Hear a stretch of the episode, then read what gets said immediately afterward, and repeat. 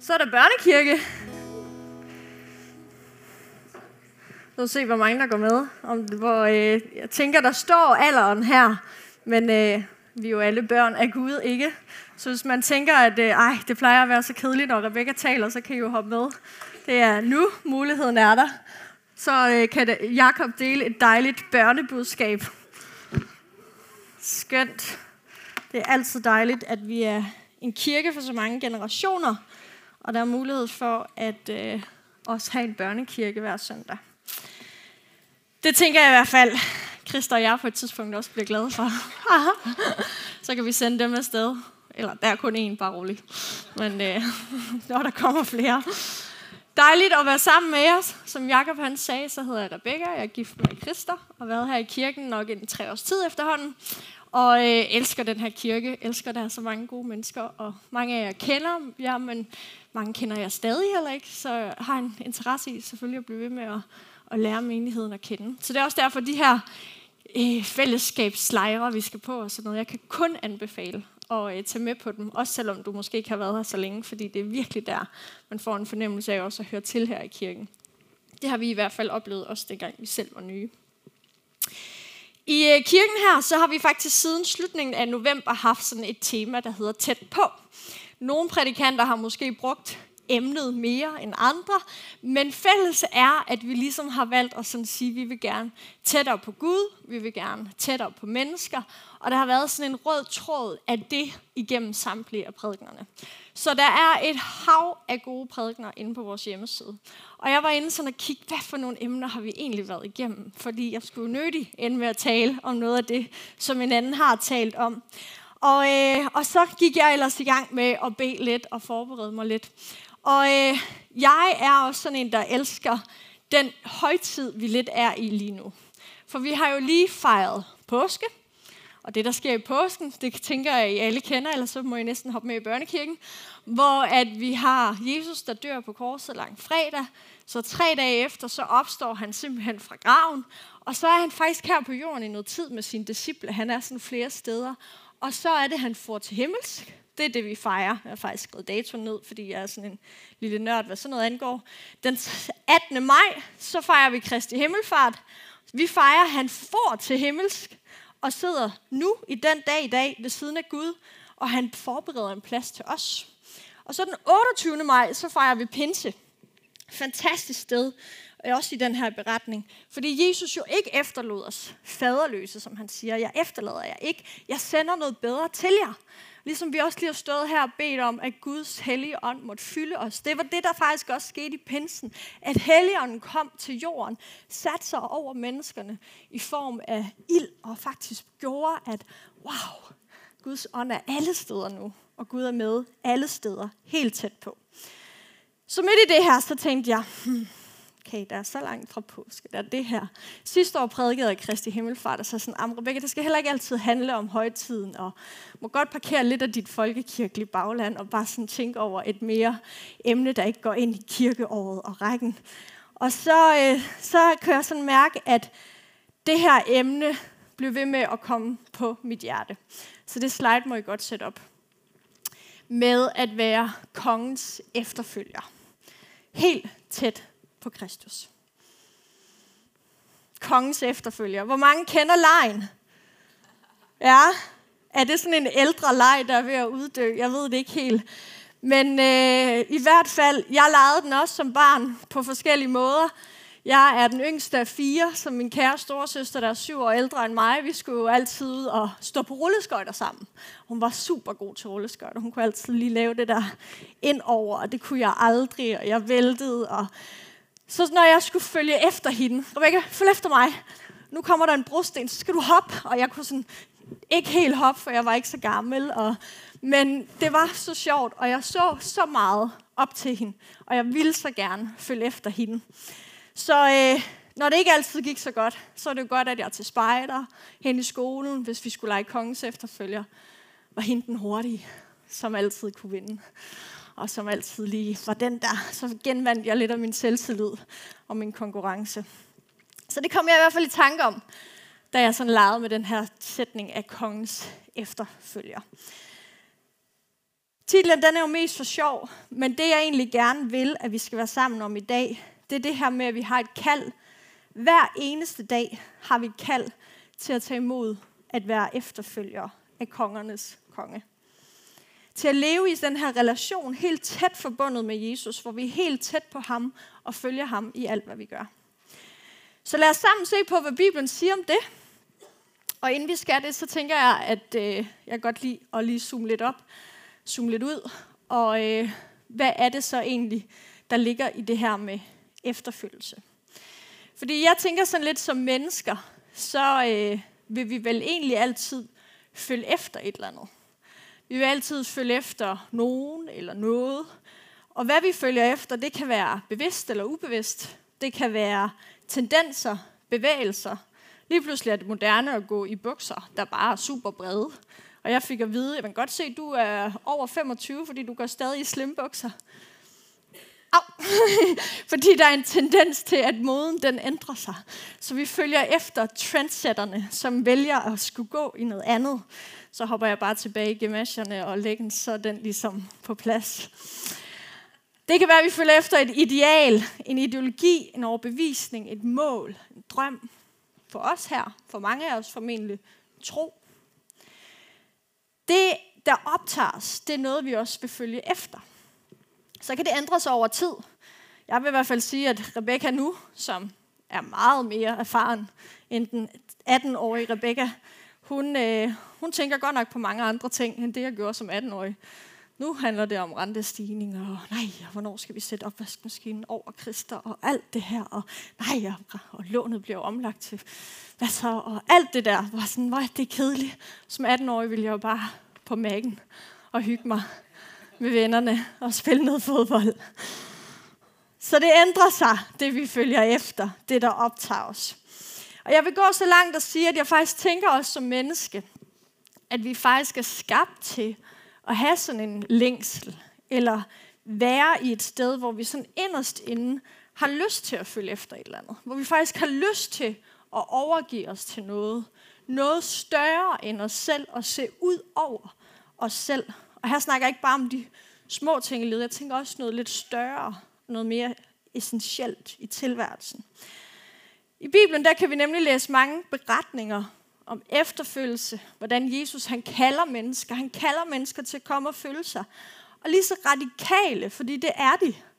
Lige så radikale som de her budskaber er, og så udfordrende de kan være, lige så vigtige og essentielle er de simpelthen også for os i vores liv, som nogen, der bekender os til Jesus. Så temaet her i kirken med at sige tæt på, der ser jeg tæt på og efterfølgelse, de hænger helt uløseligt sammen.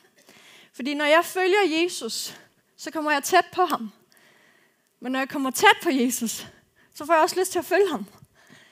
Altså, der er noget i den her relation, som hænger sammen med netop det at vil følge ham.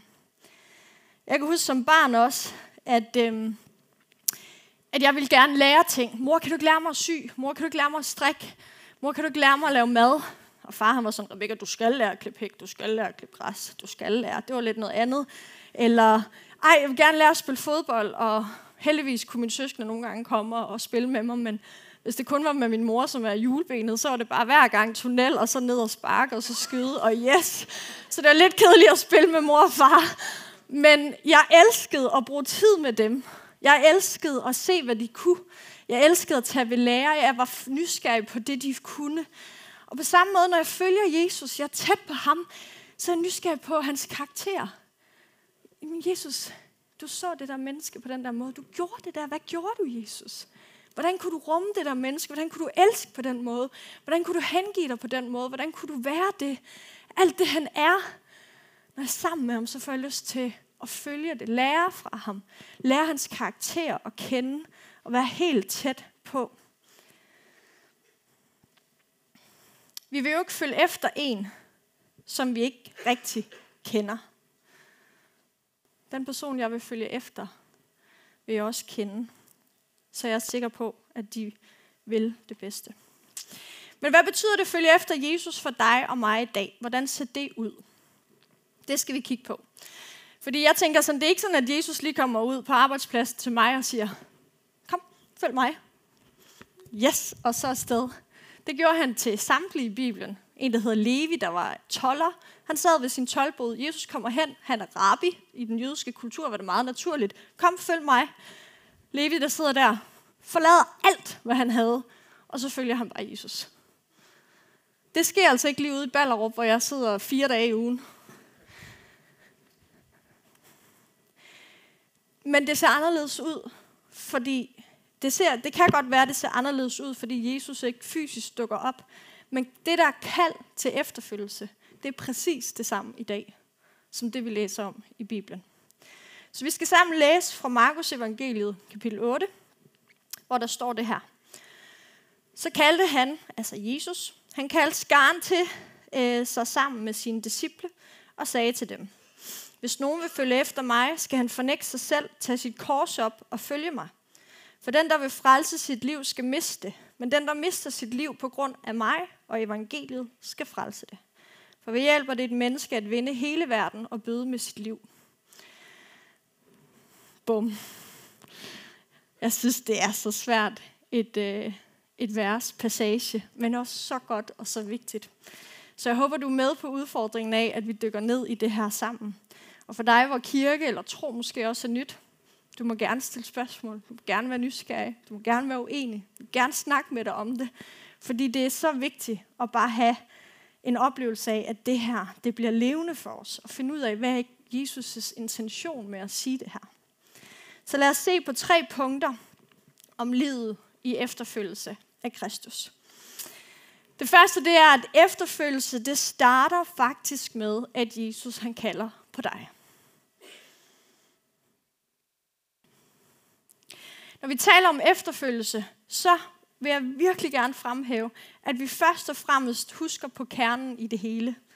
Det er nemlig, at vi er kaldet til at leve i den her relation med Jesus.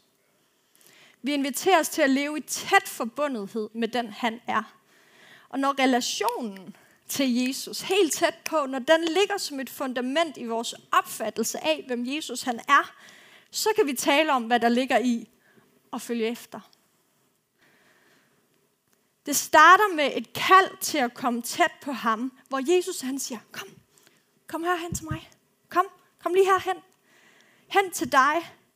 Hen til mig, siger Jesus. Til dig og mig. Efterfølgelsen er ikke noget, mennesket tilbyder. Kaldet alene skaber den her situation. Og så læser vi helt i starten i vers 34, at han kaldte skaren sammen. Jeg elsker, at det starter på den her måde, for jeg forestiller mig den her store flok af mennesker, måske du har set sådan nogle kristne film, hvor der bare er en hel masse folk. Nogle går måske med en krykke eller et eller andet, fordi de har hørt ham der profeten. Han kan altså helbrede mig. Og vil så gerne hen og møde ham der, Jesus. Og andre er bare nysgerrige. Nysgerrige på, hvem han er. Så der jeg forestiller mig en stor skare, og jeg forestiller mig også, at Jesus disciple, ligesom Levi der, han lige har kaldt, eller Peter, han også har kaldt, sige, efterlad garnet, kom her. Jeg forestiller mig, at de alle sammen er der. Og så står Jesus der, og så siger han, så kalder han lige dem alle sammen sammen. Alle sammen sammen. Der er noget vigtigt, han skal sige. Det er ikke bare noget, han vil sige til de udvalgte disciple. Dem, der skal følge ham de næste tre år i hans tjeneste på jorden, det er faktisk til alle. Og så siger han det her. Hvis nogen vil følge efter mig, så skal han være villig til at fornægte sig selv. Tag sit kors op. Følge mig. Alle mennesker modtager altså et kald fra Jesus til, at, vores, at vi ligesom er villige til at opgive vores jordiske liv og tage imod det evige liv, som Jesus han tilbyder os. Og jeg tror sådan for mig personligt, så er det bare fedt også at blive mindet om, at der er ikke forskel på mennesker i det her kristen ancienitet, må jeg bruge det udtryk. Jeg har, da jeg studerede, været ungdomsleder, arbejdet lidt i kirke. Jeg har også haft et år, hvor jeg arbejdede fuldtid på en højskole, og det hele var bare sådan, det var full, full on på meget af det. Nu har jeg en anden tilværelse, en anden sæson, nu arbejder jeg i et private forretningskonsulent. Jeg elsker stadig mennesker, kirke, laver andre vigtige ting, som for mig også er, at jeg bygger Guds rige, men min tilværelse ser anderledes ud. Og det kald fra Jesus, det er ikke forbeholdt de mennesker, der siger 100% fuldtidstjeneste. Det er forbeholdt alle mennesker. Det er forbeholdt politimanden, læreren, direktøren, lægen, os alle sammen har det her som en stor skar, hvor han siger, hey kom, kom hen til mig. Hvis du vil følge mig, så skal du. Og det er til os alle. Uafhængig af, hvor mange timer i døgnet du opholder dig i en kirke, kirkelig forening eller andre ting, eller ude på det sekulære arbejdsmarked. Og det synes jeg er vigtigt. Og så kan det være, at der er perioder, hvor han udfordrer os til at sige, nu skal du gå ned i tid, for jeg vil faktisk gerne udfordre dig til det her. Så er det noget, han fortæller dig om, og noget, du skal lytte til, og noget, du skal turde handle på. Så kaldet er ikke forbeholdt alle dem, der kun arbejder i sådan nogle konstellationer. Det er til hele skaren. Så jeg elsker, at han starter med at kalde.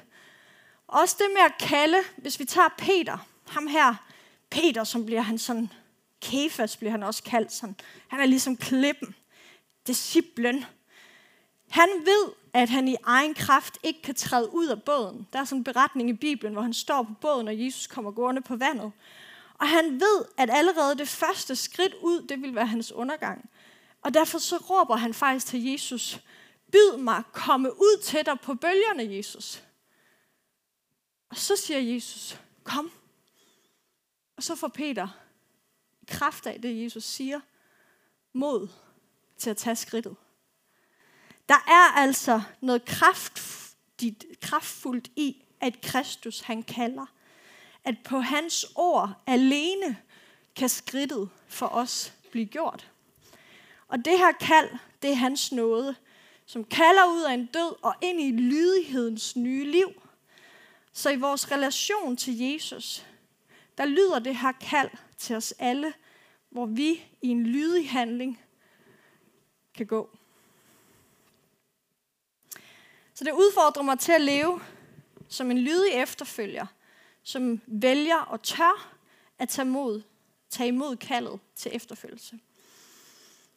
Hvad så, når det er sket? Hvad så, når kaldet til efterfølgelse er noget, vi har taget imod? Hvad så? Så læser vi verset her om, at efterfølgelsen faktisk kommer med en pris. I skriftet, jeg lige har læst op, så er der tre ting, jeg hæfter mig ved. Og jeg tænker heller ikke, det er tilfældigt, hvilken rækkefølge Jesus han nævner dem i. Han siger, at hvis nogen vil følge efter mig, skal han fornægte sig selv, opgive sig selv, glemme sig selv, står der i andre oversættelser. Tag sit kors op, og han skal følge mig. Oh, det er udfordrende ting. Kontroversielt ind i vores tid. For mennesket, for mig. Hvad ligger der i det? Det vil jeg gerne, at vi kigger ned i sammen. Det første, det her med at fornægte sig selv. Som jeg lige sagde, så står der i nogle andre oversættelser, den på 2020, så står der at opgive sig selv. Og i den på hverdagsstand, så står der, lægge alt deres eget til side. At fornægte sig selv, det kan lyde, synes jeg, hvis jeg ikke sådan forstår konteksten her, så kan det altså lyde meget negativt og destruktivt. Og det er vigtigt, at vi netop forstår, hvad er det, Jesus han vil frem til. Så jeg siger ikke, at du skal være ligeglad med dig selv. Jeg siger ikke, at vi skal tænke mindre om os selv. Jeg siger ikke, at vi skal se ned på os selv. Fornægt, hvem man er på sådan en nedværdigende måde for en selv. Det siger jeg ikke. Nej, selvfornægtelse betyder faktisk, at vi giver afkald på vores egen selvbestemmelse, og vi erstatter den med lydighed og afhængighed til Jesus.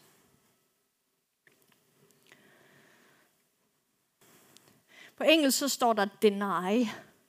Og på græsk så står der sådan, jeg kan ikke udtale det, så, men der er nok ingen af jer, der kan rette mig heller, så jeg tænker, det går. Apanomai. Det betyder, at man insisterer på, at man ikke er associeret med noget. Det vil sige, at man glemmer sin egen interesse. Selvfornægtelse. Hvad vi konkret, du og jeg, skal fornægte, det kan være meget individuelt. Apropos indledningen med, at vi følger efter noget forskelligt. Jeg kan være optaget af noget i mit liv. Snakker jeg meget om penge, så kan det være, at der er noget, der er usundt for mig der. Snakker jeg meget om, hvordan jeg ser ud, så kan det være, at der er noget, der er lidt usundt for mig der. Snakker jeg meget om noget andet, eller et eller andet, der fylder mig, der optager mig, der er det, jeg gerne vil følge efter, så er det måske der, der er et eller andet, hvor der er noget, der styrer lidt meget i mit liv. Der er en interesse, som jeg bruger meget tid på. For nogle er det komfort, materialisme, social status, position, omdømme. Jeg kan nævne en masse ting. Og det her, det er noget af det, vi må sætte os ned og så sige, Helligånd, vis mig, hvad der fylder. Rensag mit hjerte. Og så vær villig til at lytte til det. For at finde ud af, hvor der er noget, du måske skal lægge til side og glemme. At fornægte sig selv beskrives også med, at man så giver afkald på sin egen selvbestemmelse. Og selvbestemmelse har jeg fundet på en hjemmeside med at være beskrevet som selvbestemmelse er at være uafhængig af andre eller af noget. Selvbestemmelse handler om friheden til at kunne bestemme selv. At bestemme, hvad man ønsker at bruge sin tid på, eller selv at kunne træffe sine beslutninger, uden at være bundet af sociale eller politiske normer og regler. Selvfølgelig er vi som individer autonome. Vi mennesker. Vi kan træffe vores valg. Jeg siger ikke, at det er det valg, der bliver frataget dig i det her. Men det, jeg vil frem til, det er i den her med at have selvfornægtelsen. Det er, at vi siger, Jesus, vis mig, hvad du ser. Jesus, vis mig, hvad der er på dit hjerte. Jesus, vis mig, hvad der er din interesse. Vis mig det. Og så er jeg villig til at lægge det ned, der var min egen agenda, min egen interesse og det kan blive meget kristen term, men for nogen giver det måske mening, men så er jeg villig til at lægge det på alderet. Giv afkald på det, for så at lytte til, hvad han har. Og jeg vil også sige, ofte oplever jeg, deres der samklang. Fordi Gud giver mig jo også ting på mit hjerte for en grund. Lyst, desire, alle sådan gode ting. Så det er jo ikke sådan, at nu skal jeg bare være missionær i Rumænien. Uh, nej, tit så er det jo også ting, Gud allerede er i gang med at modellere i os. Det er den her indstilling til at sige, hvad er din interesse, Jesus? At jeg er villig til at fornægte det, som måtte være mig selv. Jeg husker helt tydeligt, og nu skal jeg også passe på, at jeg ikke bliver grebet i for mange historier, men Jakob og Jesper i Kolding, der siger, hvad Rebecca, skal du ikke være ungdomsleder her i vores ungdomsarbejde? Og jeg siger, nej, jeg skal til København, jeg skal læse antropologi, jeg har fået snittet, jeg skal bare ind derover, jeg flytter. Så gik jeg op i det der bønnerum, og så var jeg bare sådan, brrr, det rumsterede. Jeg og bare sådan, nej. Og så gik jeg der, og jeg kunne bare mærke, nej,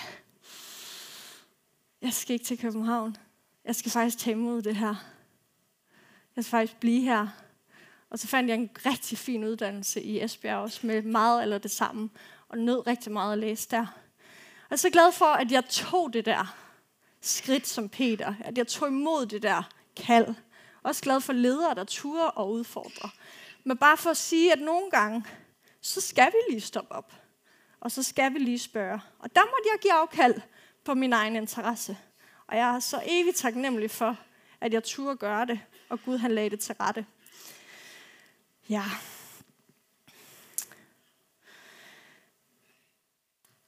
Det kan udfordre os, det her med selvfornægtelsen. For vi kan så let blive forført ubevidst til at tænke, at vi ikke har brug for Jesus. Den der afhængighed til ham. Hvordan er det egentlig, det lige ser ud? Jeg har det godt. Jeg har dejligt hjem, dejlig mand, skal snart være mor, godt job. Det hele er virkelig, virkelig. Nogle gange, og det er bare ærlig snak, så er jeg slet, hvorfor er det, man har brug for Jesus? Jeg forstår godt, hvorfor nogle kollegaer måske tænker, at man ikke har brug for en Gud i sit liv, for man har det egentlig godt, og er jo ikke afhængig af ham. Ej, hvor kan det blive farligt at leve med sådan en mentalitet, for det kan forføre mig til, at jeg tænker, at jeg er nok i mig selv. Og det er netop det, han adresserer her ved første befaling. Han skal blive større, og jeg skal blive mindre. Står der også i Johannes evangeliet. Det næste, vi læser er befalingen, og øh, i befalingen, det er, at hvis nogen vil følge efter mig, skal han tage sit kors op. Uh, nu bliver det vildere. Jesus, han led en helt igennem forfærdelig død på korset for dig og mig. Det var det, vi fejrede i påsken lang fredag, hvor vi netop havde øh, fokus på det i forhold til hele den her beretning, jeg skitserede. Og hvad betyder det så, at vi skal tage vores kors op? Chris og jeg havde snakket om det i går, og sådan, hvad er den teologiske udlægning af det, og hvad alt det betyder? Og, fordi det er jo ikke sådan, at jeg så skal gå hen og så tage et kors, og så gå med det, og så gå igennem hele strøget og sige, jeg har taget korset op. Har du taget korset op? Tag korset op, vi skal gå her. Vi har et kors at gå med. Det er ikke det, vi skal. Det er ikke sådan, og det er heller ikke i bogstaveligt forstand, at vi skal lide den grofulde død. Nej, det har Jesus gjort en gang for alle. Og i den død og i hans opstandelse, så er det også noget, vi tager del i, hvis vi tror på ham. Så det betyder ikke, at det er en byrde for Gud. Befalingen her, den har nogle paralleller til det at fornægte sig selv. Det at vi lærer at ofre os selv til Gud, uden at være tøvende omkring at ofre vores tid og vores overgivelse til ham. Og på den måde vil vi tilhøre Gud og ikke tilhøre vores ting, vores position, vores omdømme, vores komfort.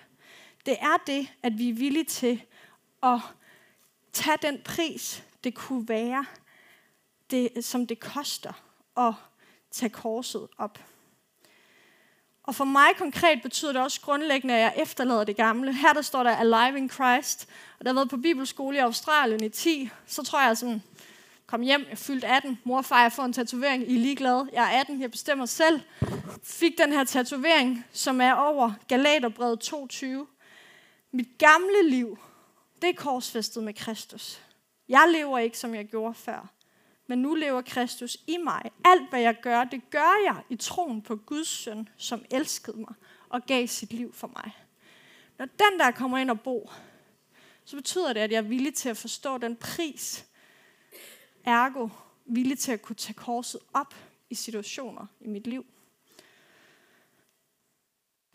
Det tredje, vi læser i befalingen, det er, at hvis nogen vil følge efter mig, skal han, og så står der, følge mig. Så da hele skaren blev kaldet, og han sagde, kom, det tænker jeg er et kald til at komme hen. Så nu er der sådan et kald til, at hvis du vil følge efter mig, altså følge i min fodspor, så skal du faktisk også følge mig. Det kan virke sådan lidt tautologisk og det samme. Men det, der så ligger i det, det er, at de to forudgående ting, vi lige har været igennem, at selvfornægtelsen, og så, at vi tager korset op. Jeg tror ikke, vi kan bytte rundt på den her rækkefølge.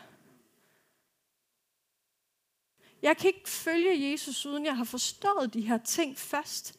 Fordi så tror jeg ikke, jeg følger ham, hvor det er i fuldt overgivelse, hvor jeg faktisk er villig til at tage imod det, han så siger i de skridt, han kalder mig til at gå. Jeg tror ikke, den her rækkefølge, den kan vendes rundt. Fordi når de to forudgående steps de er på plads, så har vi fundamentet for at kunne blive ledt af ham, koste hvad det koste vil. Så tror jeg, det bliver lettere som Peter at vælge at gå ud, at tage skridtet og reagere, agere på den der kom, hvor man er villig til at gå ud. For så har mit indre været igennem en proces, som gør, at jeg har mentaliteten af, at jeg ikke skal give afkald på noget. Men at mentaliteten for mig i stedet bliver, hvilket privilegie det er, og hvor fedt det er, at kongernes konge og herrenes herre, som er min, ja, som jeg kan være efterfølger af, kalder mig til at gøre det her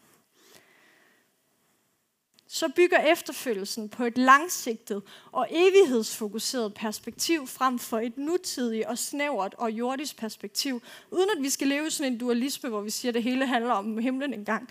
Nej, vi er også her nu, himmel på jord, men det handler stadig om at have det der perspektiv for evigheden, hvor vi siger, ved dig er jeg frelst. Og det er det mindset, vi har. Det er de tre ting, vi læser der. Og jeg havde også tænkt, at jeg ville, ville afslutte med, med sidste del af det her vers omkring, den, kan frel, den, der vil frelse sit liv, skal miste, og den, der mister sit liv på grund af mig og evangeliet, skal frelse det. For hvad hjælper det et menneske at vinde hele verden og bøde med sit liv? Der er nemlig to betydninger af liv her. Enten kan vi frelse det, eller også kan vi miste det. Vi kan ikke frelse vores liv i egen kraft. Bibelen er tydelig om, at frelse udelukkende sker gennem noget alene, ved at vi tror på Jesus Kristus.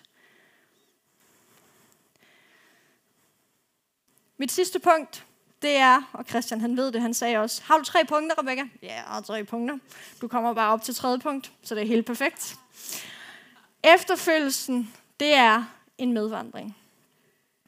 Jakob han har ret i, at jeg godt kan lide os at tale til mandag og hverdag og alt det her, fordi det her skal ikke være et bibelstudie omkring efterfølgelse. Det her, det skal være liv for dig og mig. Og ikke at det andet, jeg har delt nu, ikke er det.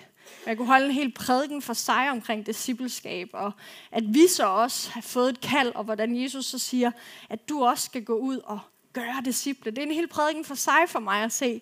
Men lige nu bare sådan, at efterfølgelsen som en sidste pointe her, det er også en medvandring.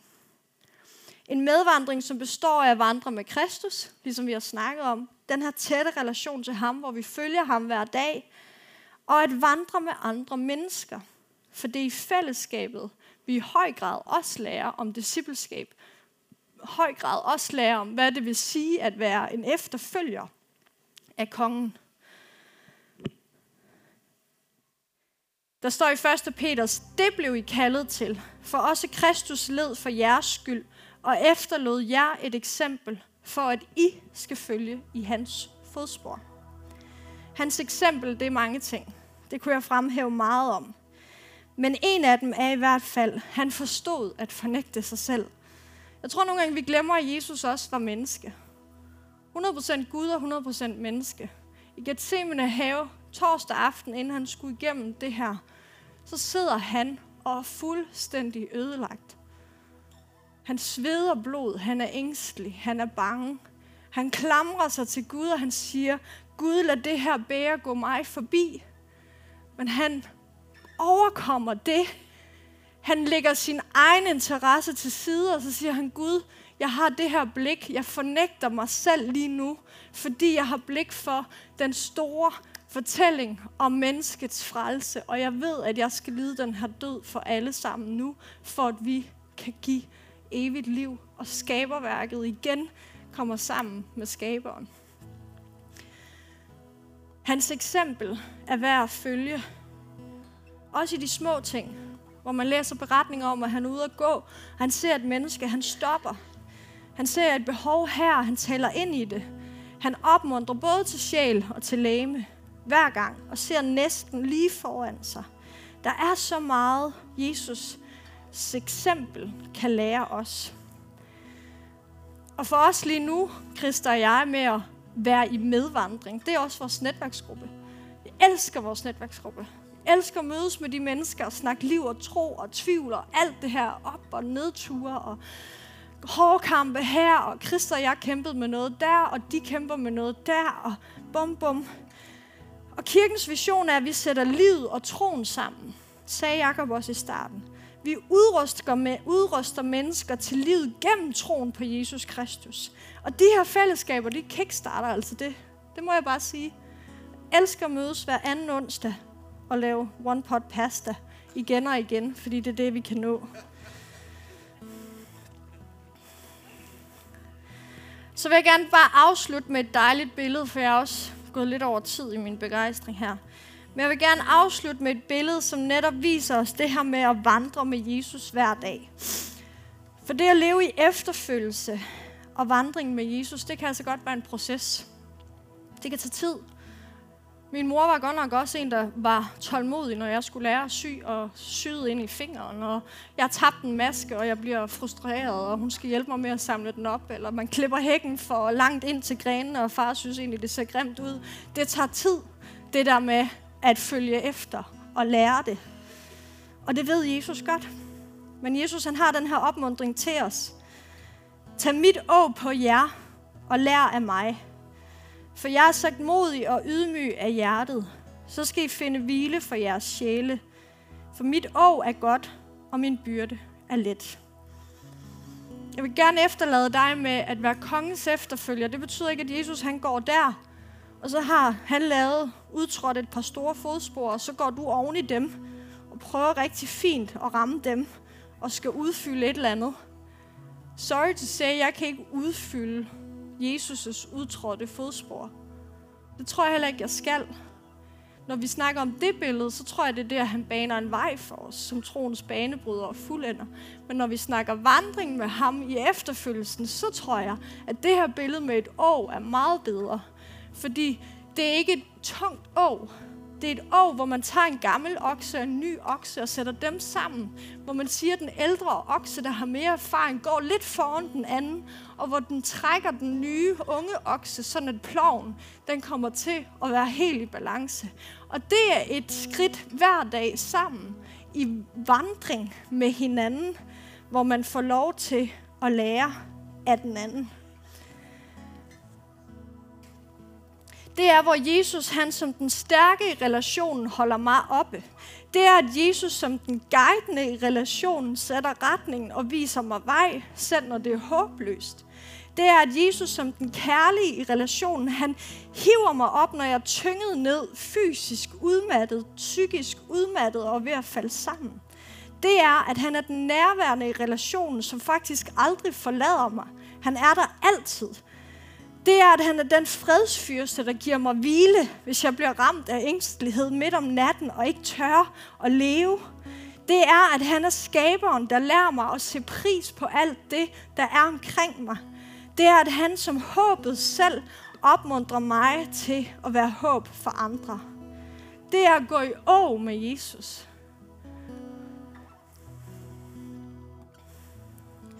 Jesu år er godt, og byrden er let. Hele skaberværket, det lever under håbløshedens å. Men når vi kender Jesus og tager imod det her, kom, så har vi mulighed for at gå i et å med himlens og jordens frelser. Og ikke håbløsheden å, håbløshedens å, som den her verden per definition er under. Jeg vil gerne, at vi afslutter sammen nu. Og øh, jeg har også bedt Christian og, og bandet om, at den anden sang, vi sang i dag med, at jeg overgiver mig, at det også bliver en, vi faktisk lige får lov til at synge eller lytte til igen. Så I må også gerne komme op. Men jeg vil gerne invitere jer til, at vi afslutter en bøn sammen. Jeg har bare lyst til også at sige noget af det, der lå på, hjer- på mit hjerte i min forberedelse, at måske du sidder her, og du har faktisk aldrig taget mod det der kald fra Jesus. Måske du er en del af skaren, vi læste om, som bare sådan, Nå, ej, hvor spændende. Nå, ej, ham der profeten siger, hey, kom herover alle sammen. Og hvad så nu? Men nu er det det næste. Hvis du vil følge efter mig, fornægt dig selv til dit kors op, du skal følge mig. Så er der et kald til dig i dag, til faktisk at gøre det, og til at følge ham. Måske du gentagende gange har gjort det, måske du har været kristen i lang tid, Måske du egentlig bare oplever, at der har været lidt, må jeg bruge ordet, stillstand. Lidt sådan, det er det samme. Efterfølgelse er til dig hver dag. Det er ikke forbeholdt, når man er på en bibelskole, eller hvis man arbejder i en menighed, og vi bare er i det der miljø. Det er også til os. Det er også til alle i hele den her skare, hvor vi kan træde ud og leve radikalt som efterfølger. Og måske Helligånden specifikt vil vise noget, du skal ligge ned og give afkald på. Der vil jeg bare opmuntre dig til at lytte til det og være frimodig. Så øh, du må gerne rejse dig, du må også blive siddende. Det vil jeg faktisk være meget op til dig. Men jeg har bare lyst til, at vi sammen beder. Og hvis det her det er noget, der rammer dit hjerte, så må du også gerne bare holde dine hænder på dit hjerte. Og så vil vi bare bede sammen med dig.